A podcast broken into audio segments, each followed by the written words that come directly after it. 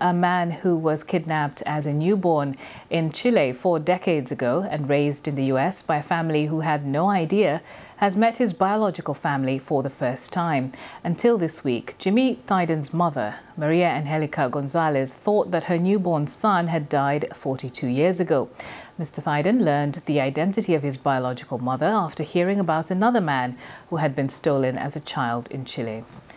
Well, I'm very happy to say that Jimmy Thyden joins us from Chile now. Uh, great to have you on the program. What an incredible story, a reunion after 42 years. You must have had so many emotions going through you in that moment. Yes, many emotions, um, most of which were joy, um, but a lot of anguish and a lot of sorrow mixed in. You say anguish and sorrow. Tell us about that. Why? Um, it's it's complicated because there's a life that I have that I'm proud of and thankful for. Um, I was raised in a loving home in America. I was given every opportunity, and they spared me nothing to that end. Uh, I had everything I could possibly um, imagine needing from that life. And from that life, I've found a wife and I've had a beautiful family. I've got daughters that are fantastic. And so I wouldn't erase any of that. But at the same time, when I got to Chile, I was instantly faced with the life that was robbed from me, the life that, on some degree, maybe I was meant to have. Um, and it's complex. It's a complex feeling. Uh, and then once I met my mama, and I realized how sweet and kind and petite she was. I just, the idea that somebody would do this, that someone would attack her in that way, um, very difficult, very difficult. What conversations have you had uh, with your mother? What have you talked about? Ah, oh, we've had many conversations. So we've talked about uh, the circumstances leading up to uh, my kidnapping we, you know, that she went from, she lived in Viña del Mar at the time, and that she went to Santiago for the hospitals because they had the best hospitals, the best maternity ward, the best, the best everything at that time. And that in her mind, she was going to a trusted place, some place that she could, she didn't have to have those, you know, these crazy concerns about. Um, so we've talked about the events of that day. We've talked about how once I was born, before she could even hold me, before she could even name me, uh, they took me away. They told her I needed to be in an incubator and, you know, not to worry. And they took me away, and she never saw me again. It's um, mm, it's heartbreaking to think of a, a moment like that, but also incredible that you found each other again after 42 years. And not many people get the chance to see a life that they've had and a life that they could have had. What does that mean for you now? How will your life look now look like from this point on? Oh, that's a giant question. Um, one that we're wrestling with every day. My wife and I kind of decompress by talking about what is our life going to look like after this. You know, um, we.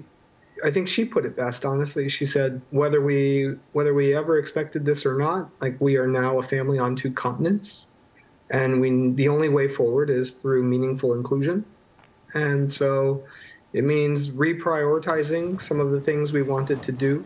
Some of the things that we thought were important to us leading up to this moment are no longer important or as important to us. And we'll prioritize setting aside resources to be um, to be able to come back to Chile um, as frequently as we're able, as our schedules with our children's school and everything else allows so that our children can continue to grow in this identity uh, and we can continue to have meaningful relationships with our family.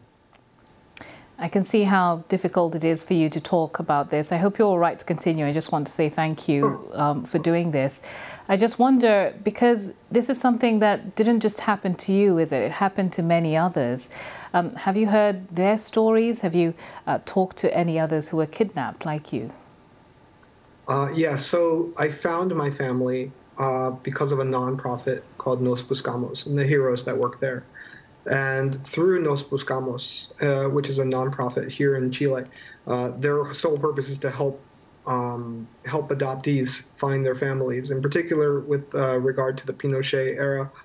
And within that, through that organization, they've also created a um, support network of those that have been found. And so we meet on the first of every on the first Saturday of every month. We have a Zoom meeting where we share the struggles, the the torment, the joy, the everything, the everything that comes with this, the reunions and the, and the desire for reunions, or possibly the lack of desire for reunions by either biological families, adopted families, or adoptees. It's complex, but we're there for each other in every way, uh, and that's again that's something that I would never have had uh, if it wasn't for Nos Buscamos. And so, because of that, and because of the DNA kit from myheritage.com, like I was able to find all of this um, and get these resources, which are incredible, mm. incredible. Well, you've said you'd like the government to do something to prosecute any people who were involved uh, in your kidnapping and who, uh, you know, affected your life and the lives of many others in such a significant way. What would it mean for you and for others in your situation for that to happen? Um, well, so actually, uh, to be clear, I had said that for some people, prosecution is important. Um, for some people, a reading of the names kind of moment is important. Um, I think we're past that. I think because the perpetrators are either very old or possibly already deceased. I don't think that's maybe the most practical way forward. I think really what needs to come from this and from the government is acknowledgement and reparations, right? We didn't just get stolen from our mothers, and our mothers didn't just get robbed of our lifetimes. We got stole, we got our nationality taken from us. We got our identities taken from us in that regard. And so there has to be a reconciliation of that, along with reparations made to the extent of mental health counseling for our parents and for us, and for unlimited travel for us and our families and our lineage. You know, my children are affected, my children's children, my forever into perpetuity. We we have lost our identity in this, and that needs to be acknowledged, and reparations need to be made, because for my family, you know, we sold our truck to come here, but we had a truck to sell.